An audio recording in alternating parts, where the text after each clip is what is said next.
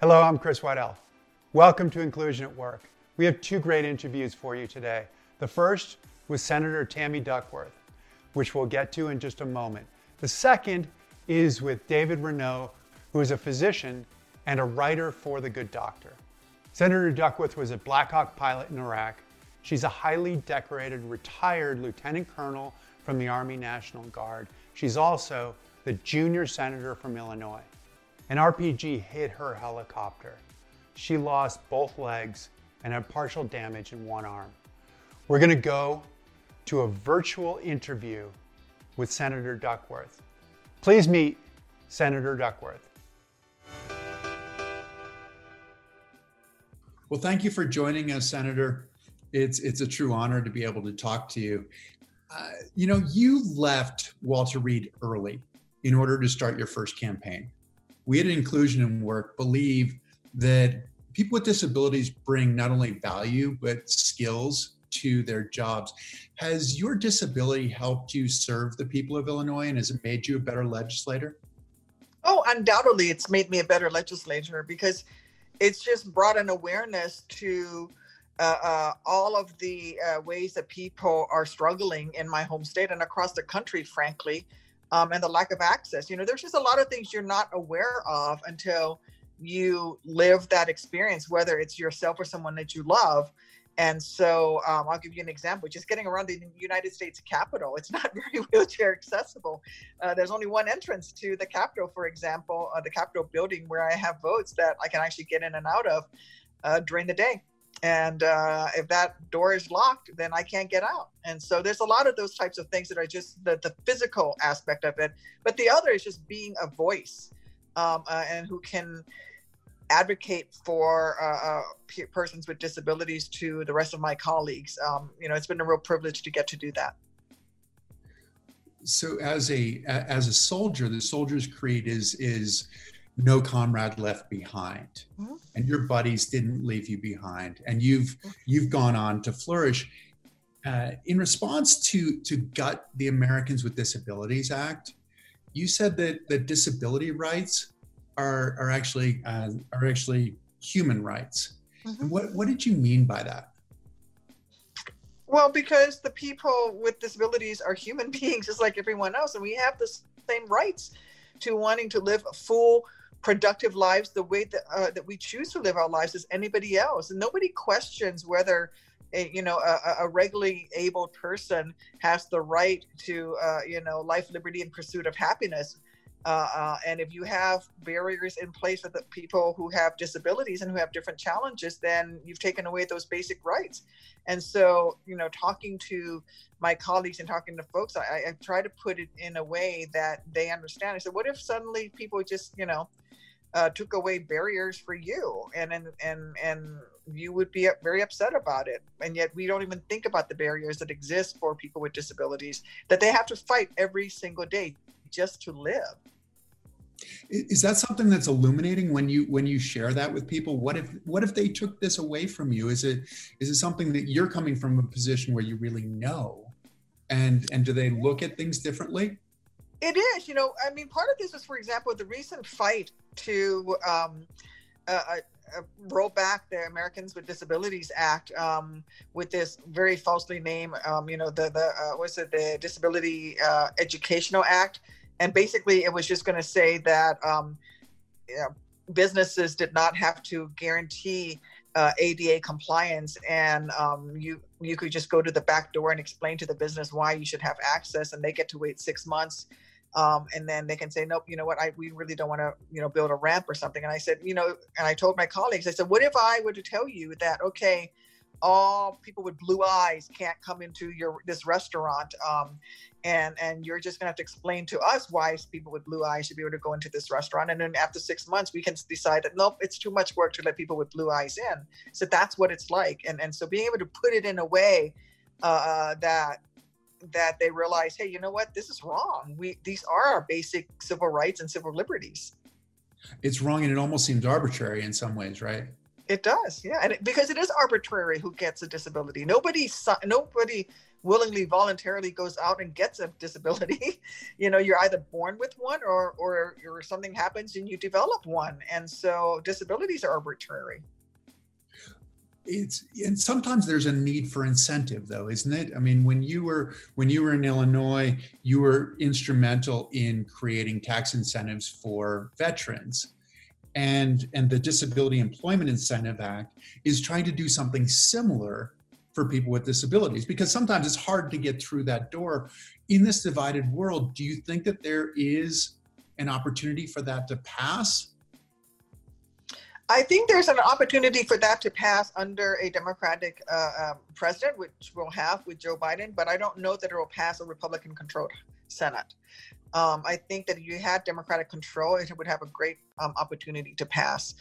Um, I just don't know. I just don't know where my Republican colleagues are. They were, for example, willing to vote to roll back disability rights, even when you know it was explained to them that uh, these are basic civil rights that, that you're talking about. Um, that said, you know, I, I, for example, have been writing a piece of legislation that would create a grant program for mass transit uh, authorities to make their mass transit system, whether it's bus or subways, uh, completely ADA compliant.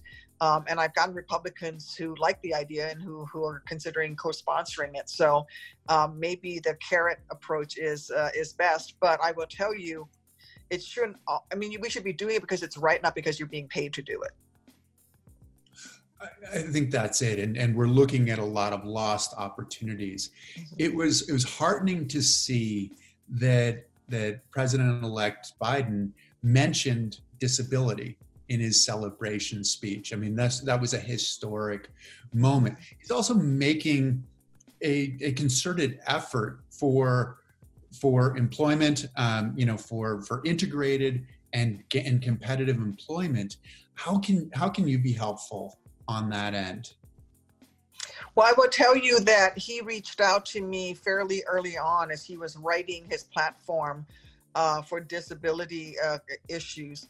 And I'm very pleased to say that I was able to be part of that process and reviewing what they have put forward and making some suggestions for changes. For example, um, uh, the plan originally had called for having a representative uh, for disability issues at every single department in, in federal government so that there would be a, person uh, uh, with disability issues at Homeland Security, at DOD, at not just at education, not just at Health and Human Services, but in every single agency, which is very, very true. You need that. Um, I made the recommendation that they should have one also at the White House who coordinates and, uh, and, and would answer directly to the office of the president, uh, which each one of those specialists at each of those departments. Um, and he agreed to it. And so I also asked um, Judy Heumann, uh, who was at the State Department previously and real leader in this issue, actually one of the original fighters for the ADA. Um, and she was part of um, um, helping him to uh, refine his plan. So I'm very, very pleased that they've been so active and being uh, have reached out to leaders within the community to um, make sure that what they want to do is really, truly what we in the disability community think is the correct priority list. Well, we know you have to get going. Thank you very much for the time that you've given to us, for your commitment to the country, and for your, your commitment to people with disabilities. And thank you and good luck. Thank you. Thanks for having me on. Thank you, Senator Duckworth. Now, please join Nadine Vogel for her interview with David Renaud. Hi, I'm Nadine Vogel, and welcome to Inclusion at Work. I am so excited to be your host today to interview David Renaud. David is a screenwriter, a producer. He's someone who has a disability and has just had amazing success in the entertainment industry. I'm really looking forward to him sharing with you how he's had those successes and what does disability and accessibility in the entertainment industry look like today and hopefully what it'll look like in the future. I look forward to sharing his story with all of you. First thing I'd like to do, David, is just ask you to share a little bit about your background because I think you have a very interesting background that folks would like to hear about. Yeah, so I am um, I'm actually trained as a medical doctor. I, uh, I went to med school and took family uh, medicine residency program. And then I practiced medicine for 10 years. Um, during that time, I got the bug for writing, and being a TV and, and feature uh, film writer was a passion of mine ever since I was pretty young. And I found my way back to it after I finished medical school and all my training, and decided to get a, a, a little bit of education under my belt in that regard. I went to UCLA and got an MFA in screenwriting, and then I I moved from there. I transitioned into writing on starting with um, actually the first show I started with was not a medical show at all, even though I thought that's how I was going to get my big break.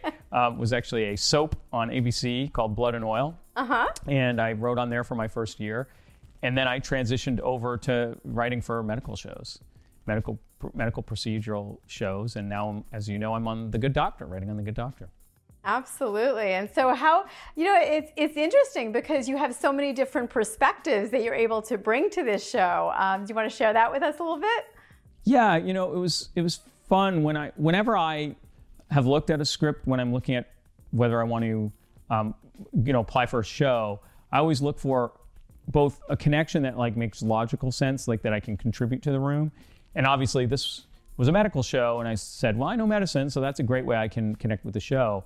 But um, often more, I'm more interested in what kind of personal connection I'm going to have because um, anybody, um, any doctor can come and say, hey, I can bring some medical stories and medical ideas to a show. I want to know what, what I can bring personally to the show. And when I read um, the script for The Good Doctor, my, my first thing that drew me to the show was not the medicine, but it was the fact that this was a character who had a disability and was struggling to sort of find acceptance because uh, that, that first um, pilot episode of The Good Doctor was very much about can this person do this job if he has autism? And so that, as a person who had applied to medical school uh, uh, with paraplegia, because I had had my I had a car accident, um, which I had when I was 19 years old. So this was before medical school. Um, as someone who had applied and faced a lot of the same questions and been challenged by a lot of those same um, those same issues that uh, you know Sean Murphy was facing in the Good Doctor pilot, I was really drawn to that. And so when I had my meeting with um, with uh, David Shore about the show, uh, that's ma- mainly what we talked about. We didn't. We talked a little bit about the medicine, and I just came off a medical show with um, with Jason Katims, had a medical show on the air for a season, um, and we did talk a little bit about that and how I broke story medically and how I helped the writers and um, how I would help him tell the stories he wanted to tell procedurally. But really, most of the discussion that David and I had was about about my experience as a person with a disability, you know, trying to overcome some of the challenges of, of working as a doctor. Right, abs- absolutely. And I, I, think that that really um, brings about this issue of authenticity and authentic representation, both in front of the camera and behind the camera. So let, let's start with behind the camera because that's where you are, and then we can move to in front of the camera. Yeah. What are your thoughts about that? About about this issue of authentic representation? I mean, we hear this all the time, and although the character has autism, certainly it still represents disability, I think, at large. But but I'd love to hear what your thoughts are on that. Yeah, you know, I think there's a lot there's a lot of discussion in Hollywood right now in general about in general about diversity and representing diverse voices and that um, that had that obviously that was never intended to apply to people with disabilities that was always about you know diverse representation people of color people you know it, it was all about really ethnic um, diversity and and showing the sort of uh, you know a realistic w- world like the world we live in in america and what that looks like um, and disability was not part of that conversation. Not at all. It wasn't part of that conversation. And, and I can tell you it was really not a part of that conversation because when I first applied to some of these programs with the idea that I don't think this voice is being represented in, in, in film and television, uh, people were like, well, that's not what these programs are for. and that was probably 10 or 10 or 12 years ago, maybe more now. I, I'm losing track of the years. Um, but people weren't talking about disability as diversity, and they weren't really talking about we need to hear authentic stories from people with disabilities. So, because of that, um, you know, understandably, these stories were told from people without that point of view, and they tended to be um, about tropes, people with disabilities as inspirational figures that we can all feel inspired by their resilience of essentially what amounts to they didn't want to kill themselves, you know, because they had a disability, uh, which is kind of a depressing story for us, Yes. but not for them, you know. And then, um, and then the other version was like the butt of a joke, you know, the person in the wheelchair who rolls down the stairs and falls. Um, so th- those were the sort of voices, I'm, I'm sorry, the images that people with disabilities were seeing themselves represented on screen. And since so much of us take our sort of inspiration, our cues, and we build our dreams around people that we look up to, around, especially when we're young, you know, but all throughout our lives, we're inspired by our role models, you know, whether they're professional athletes or TV stars or characters in television shows.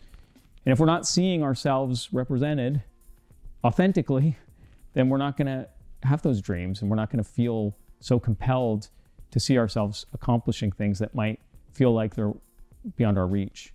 Now, Hollywood is taking notice of disability in a big way. I'm starting to get more calls to have discussions about um, this from the studios and from the networks. Um, and I've been in a lot of conferences in the last two years just regarding disability representation and authentic voices behind the camera and in front of the camera, as you pointed out. Um, and and that there's some momentum building for sure. Another topic I'd love to hear your thoughts on is this issue of accessibility. So I think that there are opportunity, both opportunities and challenges. So let's let's start with the challenges that you see, and then let's talk about how that melds and morphs into more of an opportunities. The biggest problem to access for employment for people with disabilities in America, the biggest problem, I'm just going to say it, is is not um, that the people don't have the capacity to do the job. It's that the infrastructure is not set up to allow them to do the job. Absolutely. So, you know, we have many, many, many really uh, brilliant and talented people who uh, just don't have access to go in and show what they can what they can do. And in, in the film industry, that is true. It's it's old Hollywood. It's an old town with lots of stairs and lots of uh, you know uh, problems with accessibility. Um, and those are obstacles we all have experienced. And, I, and I'm just going to talk very specifically from a writer's point of view, although I have plenty of experience on set as well. Um, oh, you could talk about it all. um, you know, getting in, getting into a writer's room for a writer usually involves um, first working as a writer's assistant, and then you, if you're you know lucky and you perform well, and your showrunner um, is excited about your writing, you can maybe wait, work your way up to a staff writer, which is an entry level writing position on a show. Well, those writer's assistant job or writer's PA job, production uh, writer's assistant jobs, often involve things like running around and getting coffee and um, going and doing a lot of things that have absolutely nothing to do with writing, but help a writer's room function and flow. And if if you can't do those things because you, you physically can't, even though you're a brilliant, talented writer, you will never get that job. And if you can't do those things because the world is not set up to allow you to do that, because it's not wheelchair accessible, then you're not going to be able to do that job either. So th- those are obstacles that are in your way that no other writer that doesn't have a physical disability has to deal with. But as you said, there are also some unique opportunities, I think, in the film industry, particularly um, that that make it a good industry for uh, people with disabilities, in that we are often building things anew. Um, the business is about you know the next project, the next big thing, the next big hit. So we're constantly starting from scratch and creating a world anew. We first we write a script from scratch, and we can write that script in any way we want. We can write somebody with a disability into it or not. Then we are building a set to shoot an episode of TV or a film that is an empty box that has no stairs, and we're building a set into it. We could build that universally accessible, or we could put a bunch of platforms and stairs and things in that environment. This is a business that it's really hard to get your head around why something's successful and why something isn't. we don't know. I don't know why The Good Doctors has been so successful. I have no idea. I, I, I have idea, I have my feelings about why that is, but why was this show like a hit when many other shows came out this, the same time that year and weren't weren't a hit? I don't know, and I, I think people try to hold on to the things that give them some sort of comfort in a very uncertain industry, which is often doing things the way they've done them. And there's a comfort in that, and that's probably true of every industry, but certainly in the film industry, um, there's a comfort in okay, this worked. You know, the superhero movie works. Let's keep making superhero movies because that seems to be a formula that works. And to say, you know, we want to change that formula, we want to change that pattern. It takes somebody who's kind of brave and bold and, vi- and has a visionary kind of quality about them to say, let's take a chance on on something new. Um, but uh, where, where I will not defend is I, I agree with you 100% that some of this is just ignorance. It's just purely ignorance, which is if I've got to write a script in Braille or I've got to do something in a new way, well, clearly that person is not capable of doing things the normal quote unquote way. And therefore, we, we can't accommodate because what's the point of accommodating somebody if they can't do the job? And which you and I know that's not, that's just not true. Until you have people with disability in the seats of power making decisions. Yes. It doesn't have to be me, okay? No, it obviously. I'd love to be in the seat of power, uh, but but until you have people with disabilities in the seats of power making decisions in every industry, but particularly for my my purposes today in the film industry, people who are you know are are executives at at the networks and the studios who are making the calls on which shows get made and what shows get greenlit, people who are writing uh, the shows, who, who have the power over the creative process of the show, and not just advising people, which I think is a really important role. And I think there are far more like writers that are advising showrunners in this town than there are showrunners because there are just fewer showrunners. Um, that, I'm not downplaying that role, but until you have you know showrunners and producers and directors uh, and producing directors, um, the people sort of making the big creative power decisions that have disabilities, you can't ever truly have real authentic representation, can you? I don't think so. If you think about your accident and the dis- and your disability, would you say it's been a hindrance or a help? You know, just as you look at your writing career, personal life, what would you say? I would say it changed my life. Um, in some ways, for, for, for worse, in that I used to be able to walk and you know I didn't have to think about these things. Um, but in many many more ways for the better, and that's probably really hard for somebody who hasn't had that experience to understand. How could being paraplegic make your life better? You know, um, but it it has opened my eyes in so many ways. It has it, it changed my point of view and my perspective.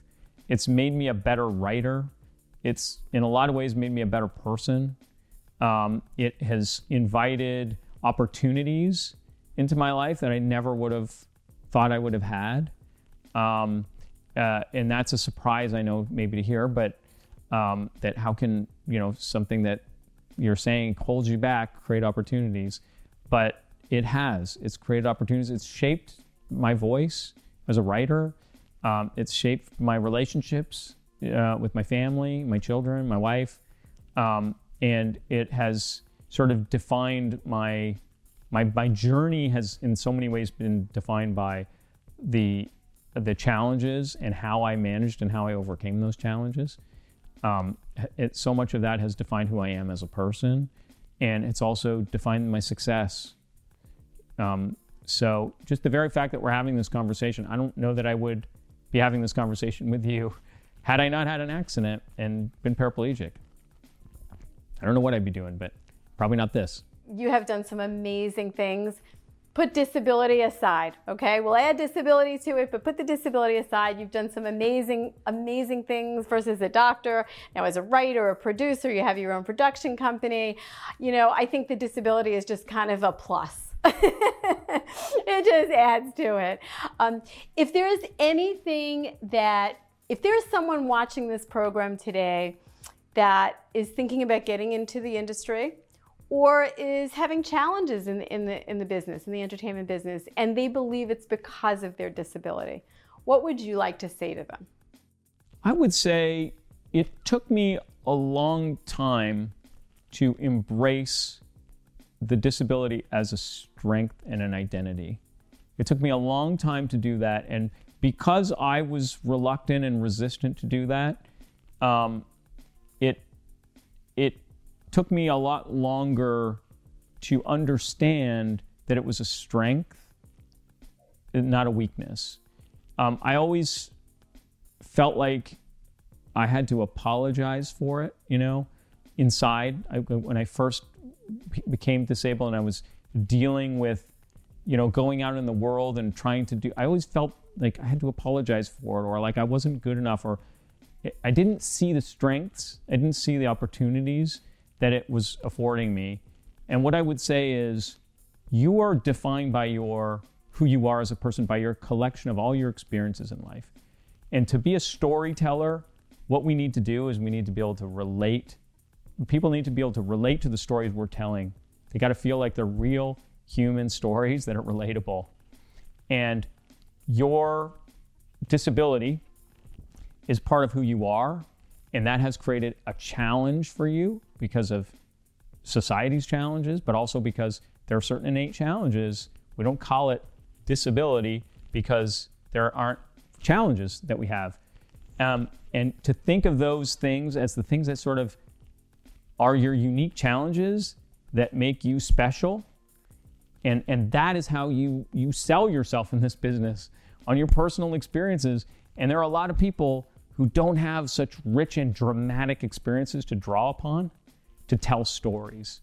So I would say lean into it, don't lean away from it. If you feel like your disability is stopping you from, from being a successful person in the film or television business, I say you're not thinking about it the right way.